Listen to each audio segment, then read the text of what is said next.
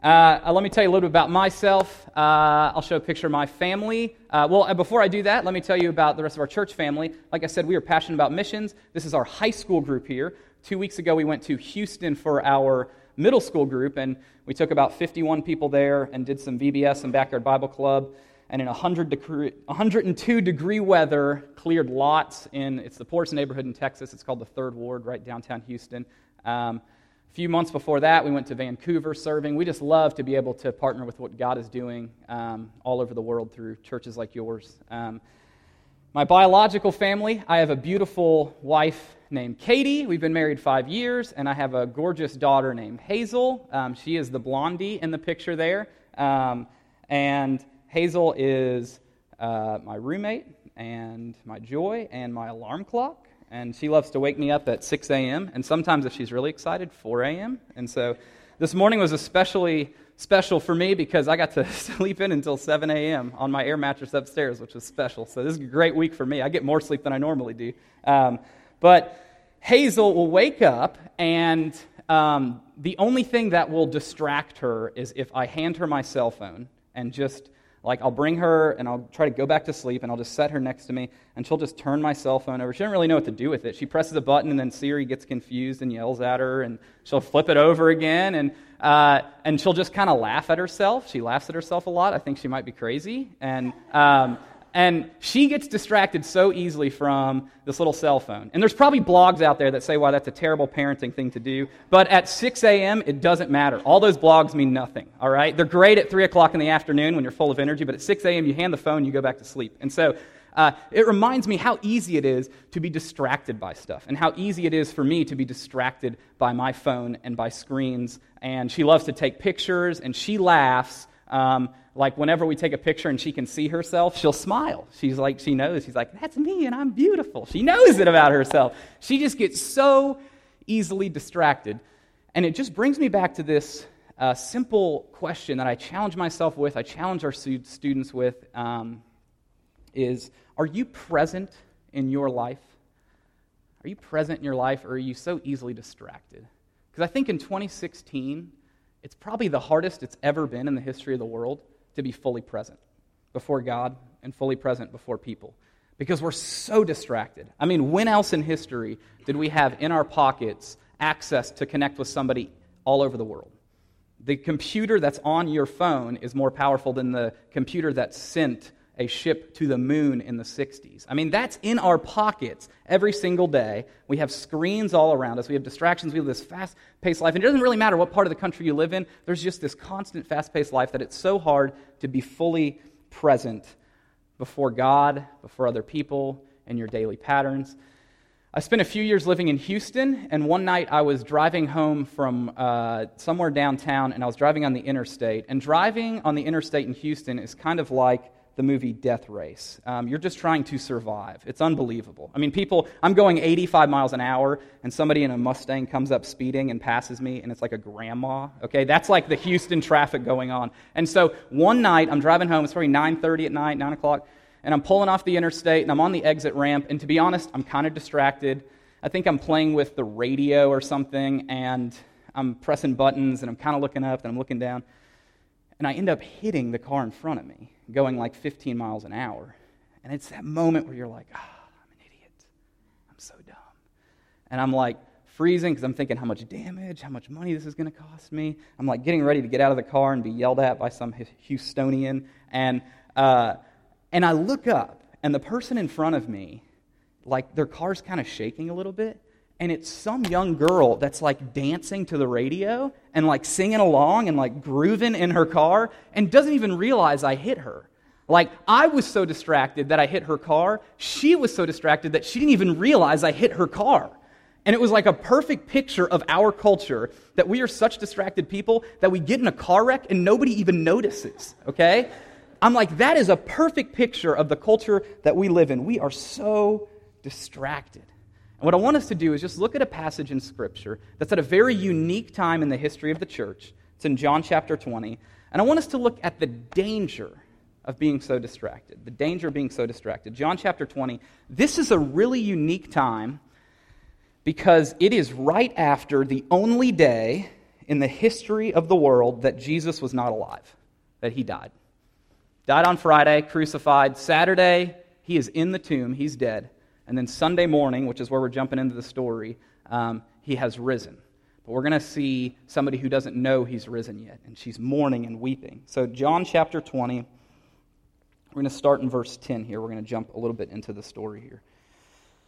Here's what it says Then the disciples went back to their homes, but Mary stood outside the tomb crying. And as she wept, she bent over to look into the tomb.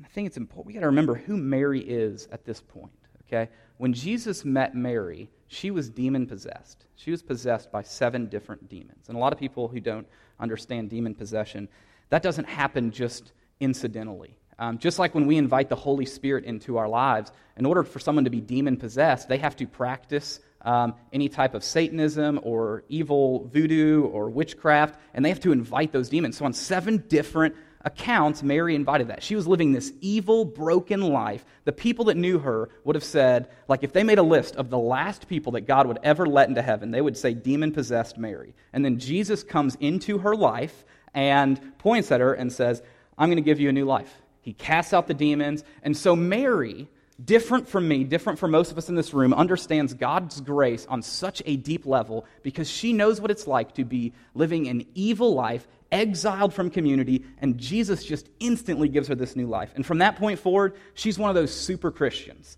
She's following Jesus around everywhere he goes. Her whole life is all in on Jesus. And a lot of us can relate with being that super Christian. We're here on Sundays, you're a part of home groups or Bible studies, you read your Bible every day. I know a lot of our students are at our student ministry every time the door is open. They're there as much as I am, all in on Jesus. That's who Mary is. So imagine the weeping that she has when her follower or her, her leader, her savior, her mentor, her guide in life, her saving grace has died. That's the weeping that we're experiencing here. When I was in high school, I had a fish die, and I cried. And I don't even know if I named the fish, all right? And by the way, I didn't even take that picture. I Google imaged dead betta fish, and some sick person posts, like their fish died, and they put on Google image. We live in a sick world, man. Who does, whose fish dies? We're like, I gotta put this on Google image. Anyway, I'm the sick person using that picture, all right? So my betta fish dies. I don't even know if you name it, because when you're a high school boy, I don't know if it's cool to name a fish, so I think I just called it betta fish. And betta fish died, and I cried. I cried when my betta fish died. I didn't think I would, because I didn't really care about that fish until it died. And then I felt like this heavy burden that I was supposed to take care of this fish. And it died. And I don't even know how it died because fish can't talk. I mean, I had no relationship with this fish and it died one day. And I cried. And to me, that was mourning. I can't really imagine what it'd be like to, lo- to lose my spiritual mentor, my savior, the person who rescued me. I know what it's like when my fish dies. But to think of the weeping that Mary went through, I think it's important we understand the brokenness that she's dealing with. There's probably even some like some feeling sorry for herself moments because Jesus kind of warned her, like, I'm going to be back, but she's just so broken and has all this junk in her life that she can't remember that, okay? So that's what's going on. Verse 12, here's what happens Mary sees two angels in white seated where Jesus' body had been, one at the head and the other at the foot. They asked her, Woman, why are you crying? What an interesting thing to ask a woman who just lost her Savior. Why are you, why are you crying? And I don't think they're saying it to be insensitive or to try to not recognize her pain. I think they're saying it because they know that everything's going to be okay. They know the end of the story. They know that Jesus is okay. They know that Jesus is not in the tomb, that he is risen.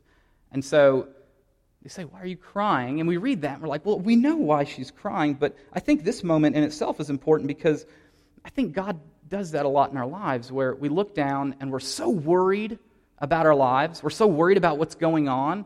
And God's not insensitive to the pain we're going through. But a lot of times we're so worried about things that are in His control that He's like, why, why are you crying? Don't you know that I have it? That it's in my hands? It's just such a neat moment of a reminder that sometimes we just need to be reminded everything's okay. She has nothing to mourn. Goes on. This is where it gets kind of crazy.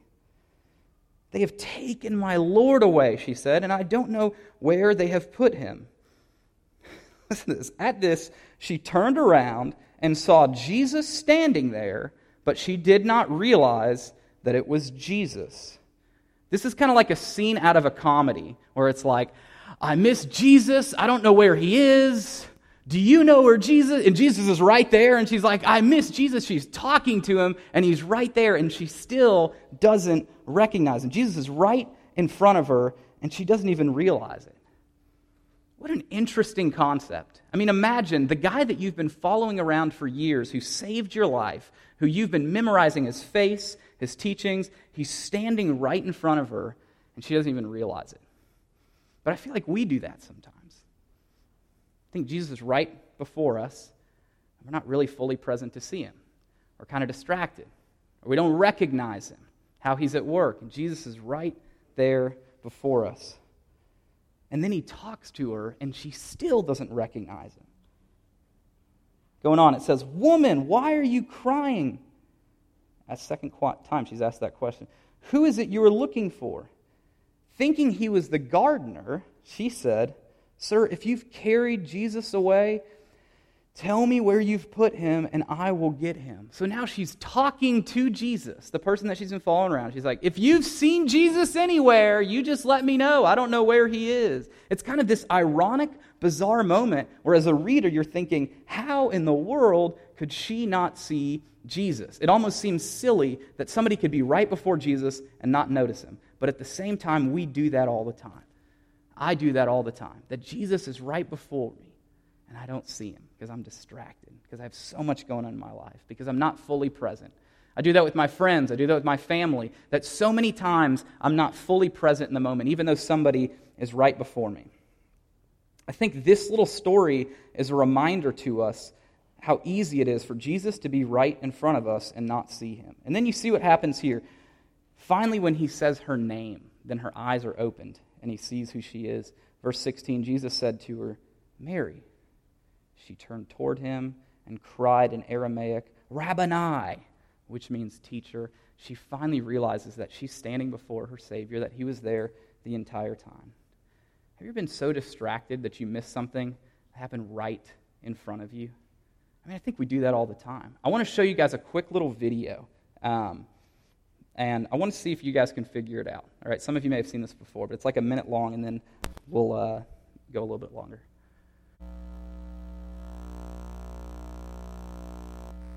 This is an awareness test. How many passes does the team in white make?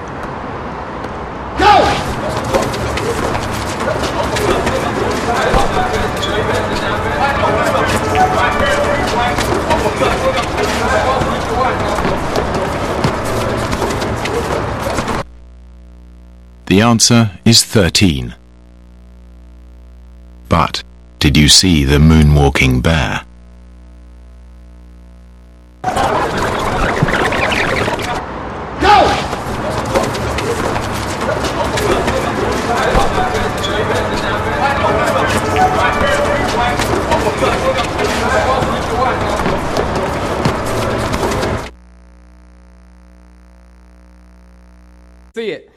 The moonwalking bear the first time. That's hilarious. This video kind of messes with our minds because we realize that it's so easy to be hyper focused on one thing and miss something loud and ridiculous right before us. That's why I think it was a moonwalking bear. Jesus is the moonwalking bear. I'm just kidding. We're not going there. All right? But here's what I noticed. I watch this video and I think how the enemy does this to me all the time. He tries to get me hyper focused on one thing or something that I'm mad about or frustrated about or worried about my future that I don't even notice the loud and ridiculous stuff. It's so easy for stuff to just pass by me rather than be fully present in the moment. We aren't present because we're distracted by phones, by computers, by other screens. We're focused more on where we want to be rather than where we are. Or we're focused on what we did in the past rather than who we are in Christ. We're focused on what we're doing next, on who we'll talk to next. It's so easy to be in conversations and you're thinking about what's next in your schedule, where you got to go next, or who you got to talk to next, that we're not fully present. We're so focused on our next season of life that we're not content on the season of life that God has us in now. And as a result, we miss God. He's right in front of us and we totally miss him. Just like with Mary, we're so focused on our own problems, our own junk, our own anxiety, that we miss that Jesus is standing in front of us the entire time. Even when he tries to speak to us, we're still so distracted by ourselves that we don't realize he's there. You see, God never leaves us, He's never not present. God's never not present, He's always there. A lot of times, He's more quiet than we want Him to be. And we mistake His quiet nature with His absent nature. But God's never not present. The only reason we don't hear from Him more is because we aren't present, or we don't recognize when He's at work right in front of us. Just like when He's talking to Mary, and Mary doesn't even recognize Him. She thinks that He's the gardener. I want to close with this story. My students have heard this before. I share this a lot because um, this was my salvation moment. When I was 16 years old, um, I went on a trip similar to the one the students are going on now. And uh, we went to Puerto Rico on a mission trip to build houses. And to be honest, I was the least qualified person to do that. I actually was a little nervous about me doing anything that would build a house for somebody else to live in because I'm terrible at that stuff. So I was like, I'm going to do the most minimal job because if I help build this house at all, then somebody's going to have to come in after me and fix everything that I broke. So I was the guy that handed the hammer to the professional or filled up the water or prayer circled so that I couldn't, or played with the chickens in the yard. I just had to get out of the way, right? Uh, and at night, so we build this house in the day, and then at night we would gather on the beach of Puerto Rico in this outdoor pavilion, probably about this size, but all the walls are kind of wide open. So I want you to imagine you're there and there's the beach just right over here. And you can just hear the waves crashing. It's a really cool moment. It's beautiful out, it's summertime. So we have this big worship time, and in that moment, I'm frustrated. I'm 16 years old. I've been going to church my whole life. I've been doing stuff on Sunday mornings, but I felt like I'd never really experienced God. I felt like God had never talked to me. And when other people would say that they heard from God or that they'd experienced God or they had this passionate relationship with God, it actually frustrated me because I felt like, well, how come God gave them that but not me? And during this worship time, I'm looking around and I'm seeing my friends that know these songs and they're worshiping passionately. And they're not just singing, but they're worshiping. They're like passionately singing out to God. And I'm like, I've never even heard this song before. Like, I, it, there was just something different in the room. And I was frustrated because I said, Well, I'm showing up on Sundays. How come I'm not having these experiences? Go out on the beach, and we kind of break up into some more just prayer meditation time. And I'm just sitting in the sand, and I just kind of begin to duke it out with God. I'm frustrated. I'm angry. And I just begin to break down, and my heart is broken. There's just so many mixed emotions, and I, and I just begin to weep. Something that a 16 year old boy probably doesn't do too often. But I just broke down and began to cry, and I didn't even know why. I'd never cried like this in my life. But as I began to cry, God began to piece together all these scattered thoughts in my mind. And, and the simple truth He gave me was that it's not that He's never spoken to me, it's that I've never listened to Him. That He's always been there. That God is always at work, He's always working in our lives. But I was too distracted to even notice Him. It wasn't that he was ignoring me, it was that I was ignoring him. And in that moment, I realized that his grace had been extended to me, and I started my relationship with Jesus when I was 16. Even though I'd gone to church pretty much my whole life, it wasn't until I was 16 that I really understood the difference between knowing about God and actually knowing God. And from that point on, I decided I wanted to commit my life to helping others not miss God. Because I felt like there were so many years in my teenage years that if I'd just paid attention more and been more present before the Lord, I would have heard from him. I would have had a significant relationship with him. It took me going to a beach to hear from him. God wants to speak to us. He does. That's why He created us. He's standing right in front of us, ready to meet with us, ready to speak to us, ready to comfort us, ready to answer our prayers.